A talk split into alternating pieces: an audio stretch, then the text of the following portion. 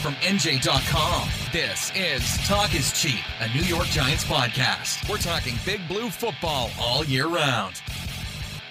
Welcome aboard, Giants fans, to episode 105 of Talk is Cheap, our New York Giants podcast right here on NJ.com. I'm Joe Giglio, joined as always by James Kratch, Dan Duggan. They cover the Giants for NJ Advanced Media. We're down in Tampa for week four, where the Giants lose another heartbreaker. Now 0 4 on the season. They go down 25 23 to the Bucs in a game that it felt like no one really wanted to win, but someone had to at the end.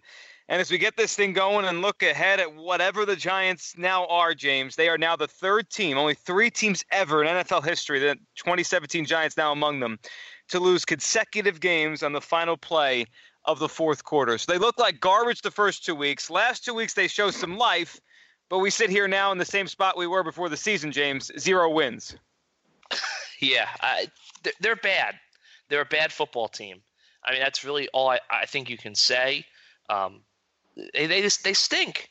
You know, it's it's it's over. So got to play 13 more weeks, 12 more games, but this is you know, this is a zombie team basically, and they just have to hope that it doesn't get worse in the sense that their locker room implodes and it becomes a circus. But uh, the on-field, you know, aspirations, hopes, dreams of the Giants, uh, kaput. It's over. Dan, it felt like the Bucs were trying to give the Giants that. And the Bucs get off to the lead. They're they're up in the first quarter, and then there are missed field goals. There are mixed extra points. Nick Folk didn't look like the type of kicker that would go out there and nail one to win it. And then you look up at the end of the day, and they lose again. I mean, even a game where the opponent, it really felt like two weeks in a row in the fourth quarter, the opponent was trying to give it away. They couldn't take it. Yeah, well, the Giants managed to one up them because I mean, it's it's so funny how two weeks ago we were saying and we were all kind of bracing for the fact that at some point the defense is going to start pointing the finger at the offense because they've really carried them for over a year, and now the shoe's been on the other foot. At least in the second half of these past two games, the offense finally showed some life, finally gave them some leads, and then the defense let them down. And and you know it's it's a total reversal from last year when the defense came through every time they were kind of put you know in a tough spot late in the game that you know they'd make the stand and get off the field. Uh, and they had the chances on Sunday and just weren't able to do it. Like you said, Tampa Bay certainly uh, left the door open for them to uh, to you know sneak out of there with a win. Um, but you know, it's just like James said. You know, bad teams find a way to lose games. You know, the Giants found ways to win games last year, and now it's just going the other way. And and now it's just become like a snowball rolling down, snowball rolling down the hill, where uh, it's hard to see kind of an end in sight. Uh, because you know things have just kind of gotten so out of hand now. 0 4. Everybody knows the history. One team in NFL history has made the playoffs. Uh, you know, from an 0 4 start, and Ben McAdoo kind of channeled his Jim Mora uh, playoffs rant there when he said he's just trying to win a damn game. Uh, and that's certainly an understandable feeling right now because the playoffs should be the furthest thing from these guys' minds. James, uh, on the defense and what Dan was saying there about how that failed them, it seemed in this game on Sunday. I mean, I'm looking up at the end of the day, and I, I watch the game. Sometimes when I watch the game, I don't really look at the stats or the numbers during it, and then I try to go back and see, like, all right, what, what did I really just see there? And I went back after the game and I looked at it. And if James, if I had told you they'd win time of possession, they wouldn't allow a sack, only one penalty, they'd rack up 379 yards, not have a turnover. Eli Manning would play relatively well. Um, I th- and the running game I think would be, you know, better than it has been in other weeks. I think I would have said they should win that football game, but yet they didn't. And the defense, not that it's awful, but if they played like this last year offensively, they would have won going away. The defense just isn't as good as it was last year. It's just not even close. No, I, I think you're right. I, I, would have thought they would have won too. And, but here's the thing: I, eh, people are saying, "Oh, you know, you know, they could be two and two. They lost two close games." Yeah, that's. I mean, Nick Folk missed two field goals and an extra point, and the Bucs had to go for two another time because he had missed the extra point. That's what six, seven, eight points. I mean, this game should not have been as close as it was. The Buccaneers should have kind of won this game by a touchdown or so. So I think people have to take that into account too. That this is a team that they got all that right, but at the same time, they played one good quarter of football in Philadelphia, and they had a kicker. I mean, Nick Folk almost missed the layup at the end of the game. I don't think many people notice it because you know once it, once it's good, it's good. The game's over. But when I went back and looked at it, he barely snuck that thing in. Bob Papa on the radio said he missed it at first, oh, and man, then he realized just, it went through. Yeah, it was it was ugly. So I, I'm just saying, I don't. I came away from this game thinking to myself, even though the score was close, they the Giants were, in my opinion, outplayed. And you're right. The fact that the offense did all that, I mean, that's the best. I think what you saw on Sunday is the absolute best case from this Giants offense, given its limitations. And the defense was atrocious. And it's not quite 2015, but I mean, the bad old days are back for the Giants defense. So what happened here, Dan? I mean, how did the deep? There were some stats before the season that people were suggesting maybe they had taken too big of a leap last year. Maybe it was unsustainable. I mean, that defense was for real last year. It wasn't like we were watching something fluky. They were really good. Are they being asked too much? Are they just worn down? Why do you think the defense has gone from wherever they were ranked, or you think they were ranked after the season last year, top three, top five, to yeah. just okay right now? They're they're certainly not dominant, no matter how you break it down. Yeah, no, it's it's shocking. It's it's the biggest shock, uh, you know, to this start. The defense has, you know, looked the way it has, and I, I don't have the answer, and I'm I'm pretty sure Steve Spagnuolo and Ben McAdoo and Jerry Reese they don't have the answer either, because, uh, you know, when you ask them, they don't really, you know, there's no there's no magic bullet, and you know, people start to look at Jonathan Hankins. I mean, come on, like he was yeah. a solid player. There's no way that that is the missing piece um, from this defense. I think a lot of guys just aren't playing well. Uh, you know, Darian Thompson, it, it, just seems like you know he's kind of living off what he did last offseason. He, he hasn't really shown anything since he came back from the injury that he's going to be a difference maker. And, and if anything, he's been a difference maker in the wrong way. I mean, he's he's been brutal as, as a last line defense in terms of missing tackles. Uh, you know, Eli Apple. I, I, you know I think he's regressed a little bit. I think some of these flaws were there last year. It just seems like teams are really you know zoning in on him now and zeroing in on him because you know you don't want to go against Janoris Jenkins, who has probably been I would say the only player who's played above his standards, or at least at his standards, which is you know pretty remarkable because a his standards very high, and b that means nobody else you know is kind of joining him up there. Um, so teams are just going at Apple. I mean, somehow they were they were shadowing Jenkins with Evans maybe 75% of the snaps, not every snap. As soon as Apple gets on Evans in the red zone, bang, they go right after him. Apple doesn't find the ball. It's an easy touchdown. I mean, that's just the type of things that is happening. Teams are finding their weaknesses. Uh, they're not getting any pass rush. I mean, Vernon obviously is banged up, so I'm going to give him a little bit of pass, but JPP kind of looks like he took the money and ran because I don't understand what's going on with him. He looked like a monster in the preseason. I felt like you know he's healthier from you know obviously the hand injuries behind him. He's back from the uh, the was sports hernia last year. I thought he was gonna have a big year, and, and I mean I know it's early, but man, he has not shown up at all.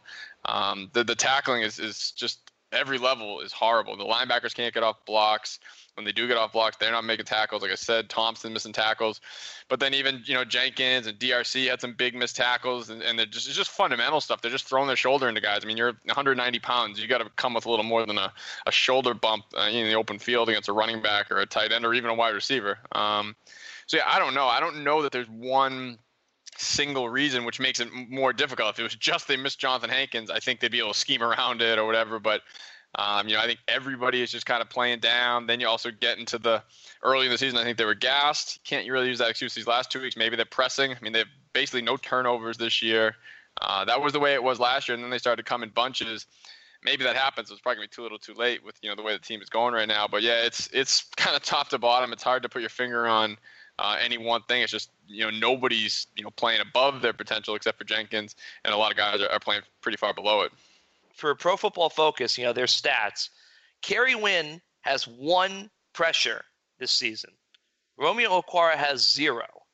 So I think once again we're back in that situation, and we're seeing it more with, with OV being hurt, is that they don't have any depth behind their two defensive ends. They don't have any production. And Avery Moss clearly isn't ready because he's inactive pretty much every week. So that's I think is one of the uh, one of the things that we had. There was an issue last year, and we talked about it a lot. Uh, they thought they had fixed it, but they haven't fixed it, and I think that also contributes to their issues. And the fact that when you take snacks off the field, the run defense in the middle caves in. I mean, it just I feel that maybe. And look, we're we're guilty because we all said did, they did a great job. They probably should not have brought this entire defense basically back as is for another year. That's probably where they made the mistake. Everyone's a year older. Guys got paid. They probably needed to infuse some fresh talent into that group, and they didn't. And I think they're kind of paying that price now.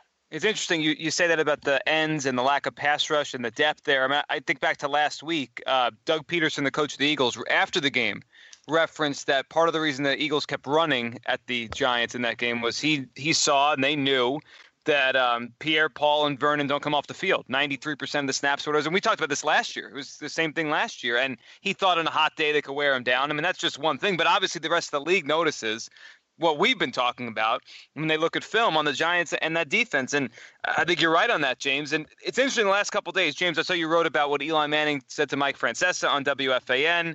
Uh, I saw the quotes from Justin Pugh after the game.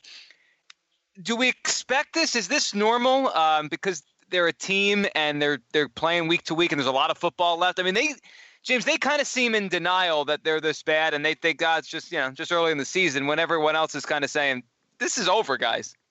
Yeah, I, mean, look, I, I get that it's totally different mindset when you're actually a player on the team as opposed to a reporter. I mean, obviously they care about the wins and losses. I we don't. But I will say this: in 2015 with the Giants, I know Dan wasn't on the beat yet.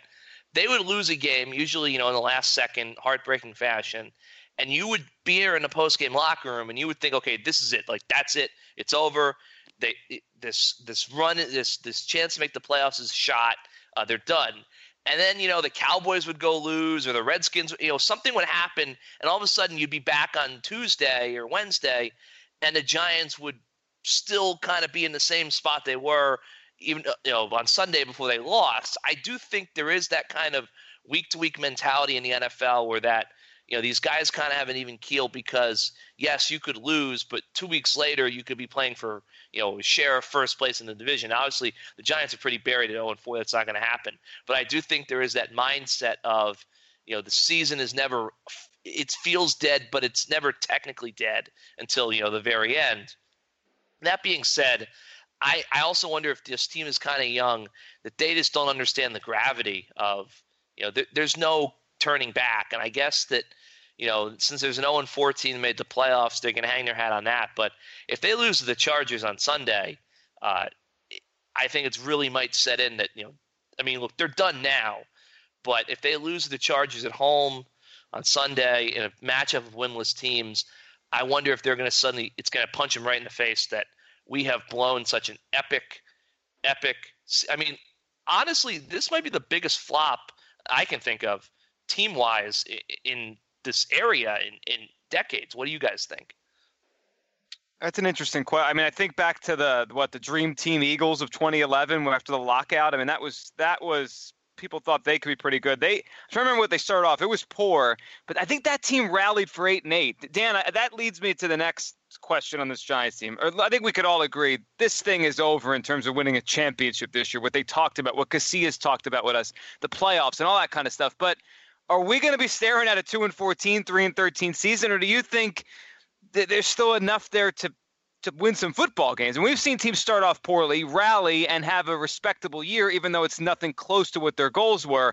Uh, I'm not sure what this Giants team's going to do. I think talent-wise they have enough talent to to win some games, but I don't know anymore. Yeah, I mean it's hard to go two and fourteen. I mean I'm looking at last year's standings. The only teams that were kind of down in that three-win territory were the Bears, the Jaguars, the 49ers, and the Browns. I think we can all agree that as bad as the season has been, the Giants aren't you know, in that category. There's way too much talent in this team for this to continue. I mean, listen, there's certainly no moral victories and, and bad teams find a way to lose games, but they've been competitive in the last two games. You can maybe even say the Lions game because it kind of changed on the Marshall drop and the punt return. I mean, they're not a team that's going out and just getting their doors blown off every week where you say they got no chance. They're going to stumble into a couple of wins because Odell will make some game changing plays or, or Landon Collins. Well, I mean, at some point, the cream is going to rise to the top in a game or two. I'm not saying rise to the top and get this team back to where we thought it would be before the season, but it's just I have a hard time believing this is a four-win team. I mean, listen, they got to they got to start putting a couple together because the schedule is tough. But I'm to say that the the floor is maybe six wins. Um, the ceiling's probably not much higher than that, unfortunately, because you know they've dug such a deep hole here. But yeah, I just I don't see it. I mean, two teams that win two games, you know, don't have a quarterback don't have a defense. You know, there's a there's pieces on this team that, uh, unless you think Ben McAdoo is just that inept uh, and that bad, I have a hard time seeing them not, like I said, just falling into a couple of wins. Um, because towards the end of the year, they're going to be playing other teams that probably are going to be out of it. Uh, so it's you know they, they they steal a couple of those wins and it, you know puts a little uh, cosmetics on the record and they finish at seven and nine instead of five and eleven or something like that. Doesn't it doesn't mean anything in the big picture, but I, I do think that there is enough talent. Uh, and enough enough pride. I mean, I know that we all on the outside think that these guys think they're dead and buried, but like as James said, the NFL you only play once a week. You only play 16 games. Careers are short guys don't pack it in. It really just doesn't happen as much as I think we all think on the outside. I mean, I, there's no way guys are going into the meeting today saying, "Ah, what's the point? We're going to lose again." They're, um, I mean, maybe not. It's it's not quite as committed as when you're, you know, in the thick of the playoff race. But teams fight. I mean, it's very rare. I feel like the teams pack in, especially this early. Guys are are selfish. They're playing for their own contracts, if nothing else. So that alone is going to make you still play hard. You're not going to not prepare because then you'll be out of the league because you'll have bad tape for you know half a season. So that's the one thing. I mean, obviously it could kind of go off the rails, and, and, some of the stuff within the locker room maybe could get ugly. It's it's still been kumbaya, kind of shockingly to this point. But I just I don't see the bottom totally falling out because again, there's just too much talent, uh, and I think at some point they'll get a few breaks and, and you know at least get a few wins to uh, you know turn this thing around a little bit. Not you know not not enough to you know like get it back fully you know in the right direction, but just I can't see it being a, a two three four win team. I agree with Dan that the talent level on this team it's hard to see it. But let's run through the schedule real quick. All right, Sunday against the Chargers, 0 4, 0 4. They should win that game. At Denver, they're not going to win that game.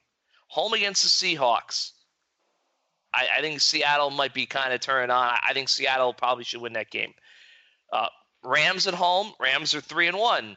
At the Niners, got to fly across the country. Chiefs at Redskins, at Raiders, Cowboys, Eagles, at Car. I mean, there's there's no really game I look at the schedule and say they are definitely going to win this game. So while I, I think it's I agree with Dan, I think it's unlikely that they would ever completely bottom out. I mean, you look at that schedule; it, it, it's very realistic that they just they win three games this year, just because they're going to play a lot of teams that are better than them or equal to them or are going to be in the hunt. I mean, it's just it could get very ugly. I don't think it's going to get ugly because I do think they'll catch some breaks and eventually the defense will kind of right itself enough to the point that they're able to, to kind of hold some of these leads. But I mean, man, it, it, it's not going to get any easier. No, it's not going to get easy. I mean, look, you said it, the Chargers this week. It maybe it might be the perfect time, the perfect team for a win because the Chargers can't win close games, flying across country, one o'clock start. It might be exactly what the Giants need. But these problems they have are not going to go away. And I, I guess now, I think a lot of fans are starting to think this, Dan. I think that it's natural to start thinking this like what's the point? and, and not hmm. that the players should give up on the season and not that the team should uh, actively try to lose games but we could kind of all see them going into no man's land where you're probably right dan. I tend to agree with you on this that they're not going to be a three win team. It's more like six or seven but they're also not going to be rally, rally to go to the playoffs. It's not going to be a great draft pick. It just feels like this first month of the season is going to equal out to just a lost season because of what they did here. Yeah, no, for sure. And you know, you kind of touched on it there. Like the one thing that you've started, to, I've started to see fans on you know social media and in the NJ.com comments is I hate the word tank really, anyways, especially in football. Uh, but you don't tank during the season. If you were going to tank, uh, you would do at least what it looked like the Jets were trying to do in the offseason. But apparently, um, that scrappy group is, is too good to tank. But you, you, you get rid of talent. That's how you tank. The talent is already on the team. You're not going to not play Odell to try and get a draft pick, or Odell's not going to not try to have 200 yards receiving every time he touches the field because he's worried about them drafting a tackle in the first round next year. So I just hope we can just dismiss any of that talk. It, it doesn't make sense. I mean, Eli, unless they start playing Davis Webb, uh, you're playing Roger Lewis over Odell, which would just be like you know malpractice type of tanking.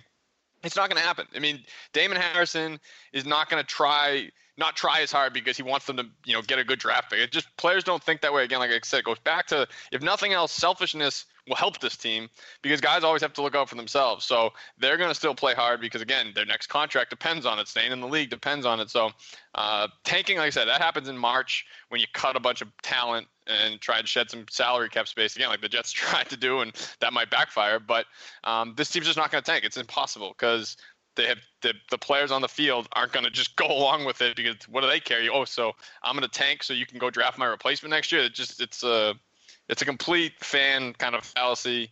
It won't happen. If they lose 13 games this year, it's going to be because the team stinks and maybe it comes apart at the seams and there's just no chemistry. But it won't be because players aren't giving their all or the team is actively trying to lose games. James, do you think there's a point in this season if things do go awry? And, and I think we're all on the same page. They're going to go out there on Sunday against the Chargers and try to win the game. They're going to go out there the week after in Denver and try to win that football game. Do you think there is a point? And I don't know what the, the date is or the, the number of losses, but at some point, do you think that what we're talking about becomes a real conversation, at least maybe among coaches, among the front office, that, hey, this thing's over anyway. Is it December? I mean, could they actually actively try to do this, or is it just out of the question? I, I, think you can do certain things at certain points. Like, for instance, if the Giants get to December and they are, I mean, what, I don't know, two and 10, maybe they sit down and say, look, we're, we're Eli's going to start every game, obviously, but we got to find a way to get Davis Webb on the field, get him a little game action, just because, you know, we got to figure out what we want to do if we're going to have a top five pick. Do we want to take Sam Darnold? Do we want to take Josh Rosen? Do we want to take Mason Rudolph? Or are we going to take an offensive tackle or a linebacker or a defensive back because we feel confident that, that you know, obviously Eli is going to be here next year and we think he's, you know, still got some time left and we've got Webb. I think that what Dan said about the contracts is, is right because and I wrote this on NJ.com a couple weeks ago and people kind of got upset with the exception of JPP and OV, there's really no guaranteed money left on the books for any of these guys after this season. So I think if you get to that point, eh, the season really goes bad. You know, it kind of gets back to the locker room thing. The Giants can sit there and say, "Do we want to have build for our future or move forward with this guy and this guy and this guy?" You know, I mean, Giants fans don't want to hear it, but you know, they can potentially move on from guys like Janoris Jenkins and Damon Harrison after this season. You know, with the with the cap ramifications not being too severe.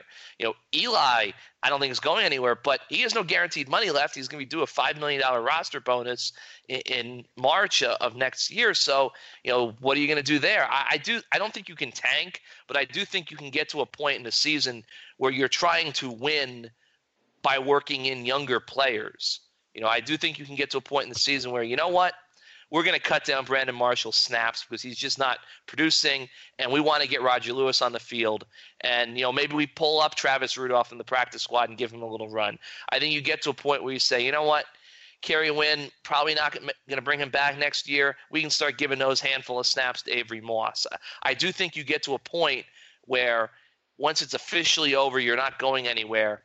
You don't tank, but you make a concerted effort to play younger players and naturally that might decrease your chances of winning a football game, but you're building toward the future. The thing, let me just jump in, Joe. The thing is, I'll say like the stuff you're talking about, like Brandon Marshall and Kerry Wynn. I don't even know if you'd call that tanking. I mean, they, yeah. they, probably should give Roger Lewis or bring back Tavarres King and give him Marshall snaps anyways. I mean, I think that type of stuff certainly can and will happen. I mean, listen, if they're gonna go four and twelve or five and eleven, it'd be crazy to just stick to the veterans, you know, through thick and thin into December because again, you do have to have some eye in the future.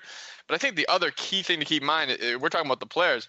Ben McAdoo has to win as many games as he can to save his job. I mean, if, if this thing goes completely off the rails and they go three and thirteen, uh, who knows if Ben McAdoo will be back now?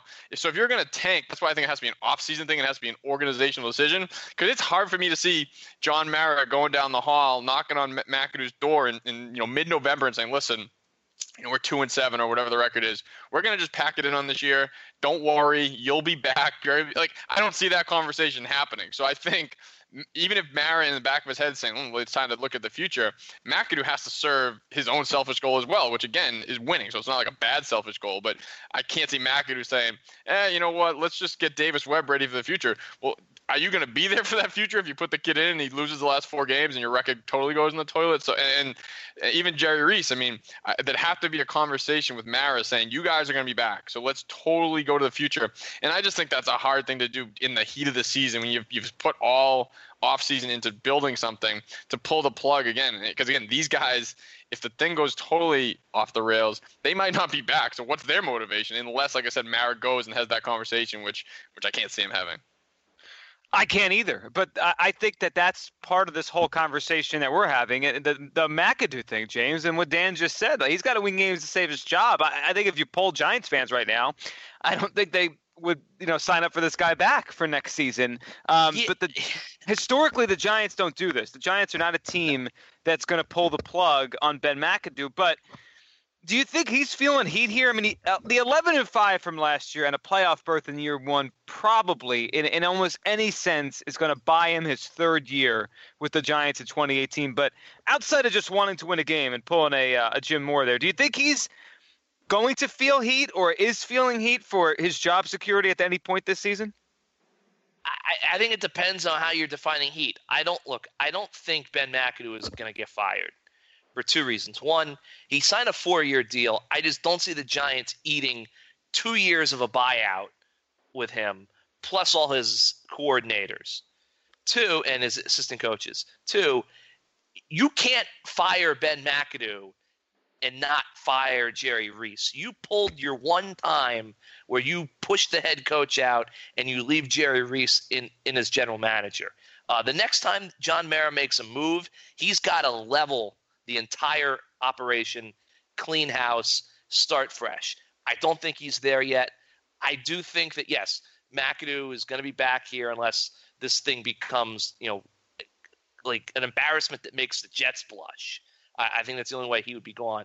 But that being said, I definitely think Ben feels heat. I mean, the fan base is turned against him. He is floundering with the media. And I don't know if that's, I don't think, you know, a lot of people say that's not important, and maybe it isn't. But I mean, it's not even that he's, you know, he's he's short with us and he won't give us information. It's that his press conferences are just they become like SNL sketches sometimes. You know, just like it seems like he he's not even effectively stiff arming the media you know the players are still with him, but you know even if you come back in year three, you know I mean the Giants don't necessarily have they don't really have lame duck coaches. They always don't want to coach coaching in the final year of his deal. So it could be a situation like Todd Bowles. I mean, now look, we don't know how that's going to play out, but you know, Todd Bowles had a good first year, a very rough second year. He came back for the third year, but he came back for the third year basically with everyone saying that he was gone.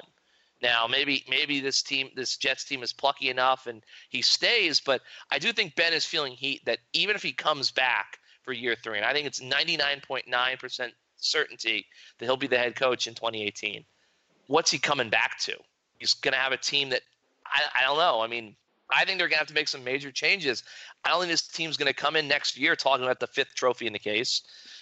And you know, if, if, the fans are against him and the media is very skeptical and the team's not great, I mean, he could be in a position where it's really hard for him to keep his job for 2019. So I don't think Ben's feeling heat that he's going to be unemployed in three months, but I, I do think he's feeling heat that in 15 months he might be unemployed.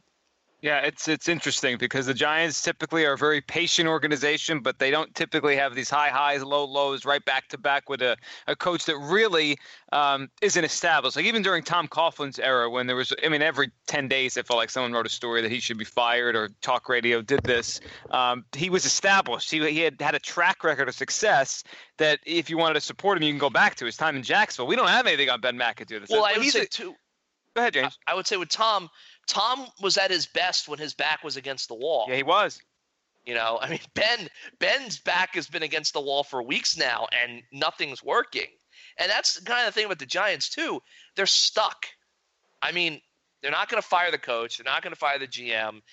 They can't fire the coordinators. I mean, look, if Ben were to fire one of his coordinators, I think it would be a complete disaster because basically Ben, a guy who can take no blame, is now going to fire, you know, a coordinator who's been here and won Super Bowls here. I mean, that's not going to work. No assistants. You're not benching the quarterback. I mean, they're they just they just got to kind of eat this, and you know, but and it's all going to come on him. So you know, who knows what's going to happen. I don't know. Uh, as we look forward here a little bit, guys, Sunday the Chargers. The, the one thing um, that from this past Sunday against the Bucs, Dan, that was different, uh, and it continues to, I guess, evolve as the, the different uh, variations of how Ben is running the offensive line out there. I thought they ran a little bit better. I mean, there were a lot of plays that got blown up, but Wayne Gallman, Perkins before he got hurt eh, with the screen game.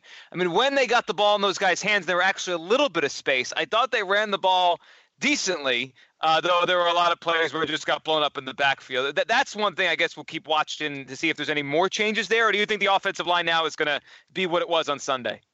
No, I don't think. I mean, that's that's the big mystery because do they want to just keep Justin Pugh at right tackle kind of indefinitely? Because Bobby Hart wasn't even active on Sunday. Now, granted, he wasn't on the injury report either, so I don't know if that was a situation. I, am guessing it was a combination of they didn't feel like he was 100%, but you know he should be on the injury report if that's the case.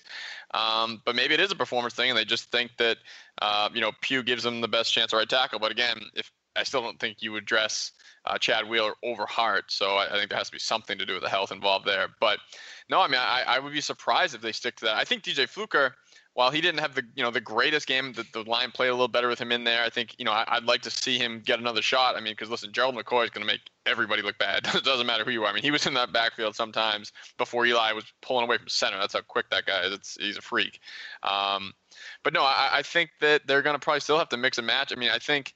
Um, I don't know if John Jerry. I mean, he wasn't very good at left guard. He wasn't very good at right guard. I don't know why he is kind of guaranteed a roster spot. It's funny. It seemed like they played pretty well when Brett Jones went in for Richburg at center. Like I don't think anybody should have a guaranteed spot uh, on this line. Uh, I think they probably should still mix uh, mix and match going forward. But the fact that they have some injuries uh, makes it a little trickier. I mean, Richburg is going to start this week in the concussion protocol. I mean, there's no telling if he'll be ready or not. Obviously, this early, so um, you know, I, I, think it's tough for them to say, "Oh yeah, we're just going to run that same line out there," because again, it wasn't perfect. I will say, uh, you know, the Gallman definitely showed some flashes, and, and it's, I mean, it's enough is enough with Paul Perkins. I mean, he's, it's not all his fault. The line isn't very good, but he's averaging two yards less per carry than Darkwa and Vereen and Gallman. So I mean, there's yards to be made, and he just isn't finding them at all. So it has to be Gallman's turn. The, the unfortunate part is Darkwa might end up getting squeezed out, which is kind of the story of his career because you know he he would have been in line to get those carries. He couldn't play because of his back, and, and now it looks like Gallman is kind of the the flavor of the week, and, and they're probably more inclined to ride with him because he is a fourth round pick, and Darkwa always kind of had that stigma of being an undrafted free agent. Um, but the pass blocking was pretty good because it wasn't the the kind of fake good pass blocking against Philly where they just Eli threw the ball it was a hot potato. He actually had some time, and I think they did a pretty good job. And Eli did a really good job navigating the pocket. I mean, obviously the 14-yard run was uh, something to behold. And, you know, Eli has been been good to really good the last two games. And imagine how good it'd be if his receivers would actually help him out and catch uh, some of these balls he's putting right in their hands. So um, that's funny because that was one of the big storylines coming into the year, maybe after the first week or two that uh, Eli's cooked, you know, put a fork in him, this team can't win with him. Now it's like he's the one giving him a chance to win, and everyone else is letting him down. Which again is not the storyline we thought would be coming in, but that's that's an encouraging sign because if they can ever you know turn things around or you know draft a left tackle in the draft next year, maybe he's not uh, as close to the end as we thought. I mean, it's it's two weeks, not going to overreact, but. Uh, I think he has looked very good, but yeah, the line is still big question marks. I mean, it's funny that we're we're celebrating how much better they played and, and how Wayne Gallman looks so impressive. I mean, he averaged 3.8 yards per carry, so it's not exactly Kareem Hunt or uh, you know Dalvin Cook or anything like that. I mean, this is a, a rookie who got in there and just looked a little bit better than the guy who you know can't get out of his own way. Yeah, it's true. And on Eli, four games, 69.9 completion percentage. He leads the NFL in completions. Um, yeah, he's not been bad by any stretch of imagination. He's been pretty good, and like you said, Dan, the last couple weeks, um, certainly has, has played, I think, at a high level and well enough to win. I mean, that's the thing. If, if Eli plays like this, they should be able to win some football games. They haven't yet. James, let's quickly look forward to Sunday. It's tough to say anything with conviction anymore because um, the Giants. I don't know what we're getting each week except just poor play. Though this, see, if there's one opponent right now, maybe outside the Browns, that feels like a good one for the Giants, it's the Chargers. They I'm tired of hearing James that the Chargers are a good team that loses close games, and they're just a bad team. It's been they've lost 29 out of 41 games. They lost again on Sunday. They're winless. They're traveling west to east for a one o'clock game. I don't know what the line is yet. I imagine the Giants are favored. I can't imagine there's many teams they'd be favored against, but this feels like a game they should win.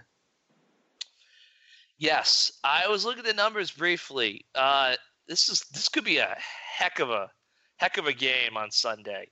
Uh, the Giants and the Chargers both are horrible against the run. They both can't run the ball. I think the Chargers lead the NFL in missed tackles. We know the Giants can't tackle.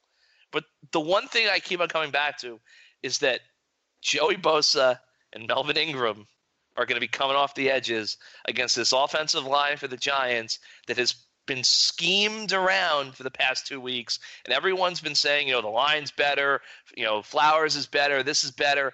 I think this is really going to be a true test about where this line stands on Sunday because 30 combined pressures, nine combined sacks from those two pass rushers so far this season.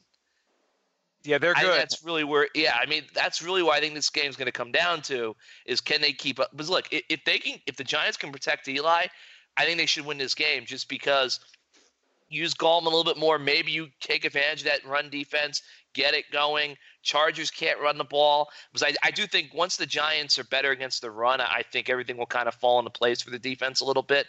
So on paper, I, I like this matchup for the Giants. I mean, I do think the home crowd is a factor just because I said this on Twitter on Sunday night. Who knows what they're coming home to? I mean, it could be empty seats and apathy. Uh, when they go three and out on the first drive of the game, inevitably the boos are going to be out of control. You know, I mean, the one good thing is I don't. I think there's like seven Chargers fans left in America, so well, there uh, certainly that- weren't any in their own stadium last weekend. so I mean, and the Chargers. I mean, what a disaster uh, that has been for them moving to Los Angeles. I mean, the NFL should be ashamed of itself for allowing that to happen. But that's another story for another day. But you know, I, look, I think it's a good matchup for the Giants. But I just come back to if Bosa and Ingram make this a demolition derby in the backfield, I think there's a very good chance the Giants could lose this game. And if they get to 0 and 5, uh, it's just going to get ratcheted up even more around here. Yeah, it's just going to be a go from a snowball to an avalanche. Dan, your thoughts on the game? It's weird as I think about it. Um, Eli Rivers, they don't get to play very often, and now maybe the last time they play each other is in a very weird spot where they're both quarterbacking really bad teams. Yeah, no, it is kind of a funny storyline that you know probably would have got more attention if you know we weren't at you know DefCon five over here with the way this giant season has gone. I don't think anyone really cares to take a trip down memory lane uh, this week. But yeah, I mean, if you look at the uh, Chargers schedule, it's kind of been the story of the last couple years. Lost by three at Denver, lost by two to the Dolphins. You know, got got beat up a little bit by the Chiefs, and lost by two to the Eagles. So I mean.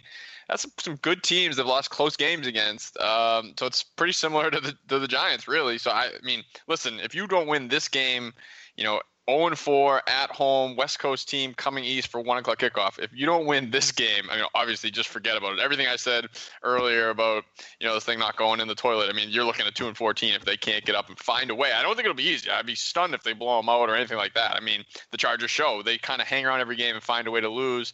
Clearly, that's been the Giants' mo the last two weeks, but again, if, if they do have all this talent that I, you know, I've spent the podcast saying they do have, they'll find a way somehow. It's probably not going to be pretty. It might be a missed field goal by the Chargers at the buzzer. Whatever it is, whatever it takes, uh, they just need obviously to find a way to win this game because, like James said, the schedule doesn't really let up at any point. So there's no say, all right, well they just got to get to this point. They'll rattle off a couple of wins. This is the win. This is the most winnable game on the entire schedule. Uh, you got to get it. There's no, there's no ifs, ands, or buts. I mean, you can't get the 0 5. I mean, my goodness, uh, it'll be panic buttons will be being smashed all over the tri-state area. So they need to at least uh, get one win here to, you know, stave that off for, for another week and, and see where things go from there. It is amazing how quickly the conversation has changed. A month ago, we're talking 11 and 5, 10 and 6, 9 and 7, playoffs, Super Bowl, and now try to win a game, as Ben McAdoo said last week. James, as always, thanks for doing this. The rest of the season, n- not going to be what I think what we expected, but it should be interesting uh, for a lot of different reasons. We'll talk next week. You got it, Joe. Thanks, Dan. Yeah, thanks a lot, Joe. And thanks to all of you for listening. Remember, always iTunes, Stitcher, SoundCloud, anywhere you can find podcasts, we're there. Leave us a rating on iTunes. Five star reviews helps the show grow. We'll be back next week after the Charger game. Talk about either an 0 5 team or a Giants team that got their first victory. Thank you for listening right here on NJ.com.